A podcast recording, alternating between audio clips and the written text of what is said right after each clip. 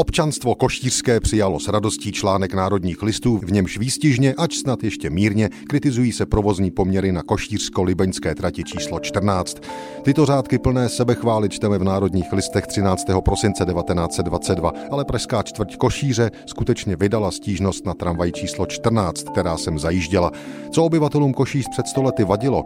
Hlavními závadami na této trati je zdlouhavá manipulace při výměně vozů na konečné stanici u Klamovky, nehledíc k tomu, že vůbec nedbá jízdního řádu, je-li jaký pro tuto trať. Protože uvnitř města může obecenstvo použít i také jiných směrů, nese nynější stav nejtíže obecenstvo odkázané na části trati od Anděla do Košíř, kde se doprava provozuje jen chvílemi a zcela nepravidelně a nespolehlivě.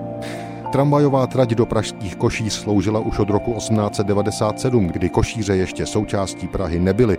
Spojení Anděl Klamovka zařídil a provozoval košířský podnikatel a starosta Matěj Hlaváček. Byla to už elektrická trať s vozy od firmy Ringhofer. Ale začtěme se dál do košířské tramvajové stížnosti už na pražské elektrické podniky.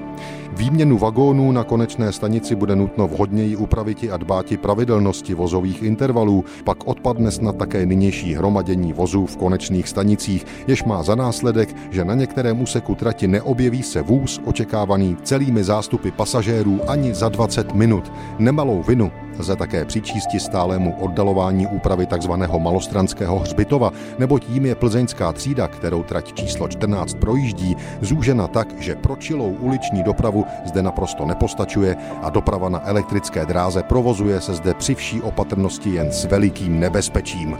Tolik 100 let staré stezky občanů pražských košíř. Zajímavé je, že tramvaj číslo 14 sem zajíždí i dnes a bez problémů.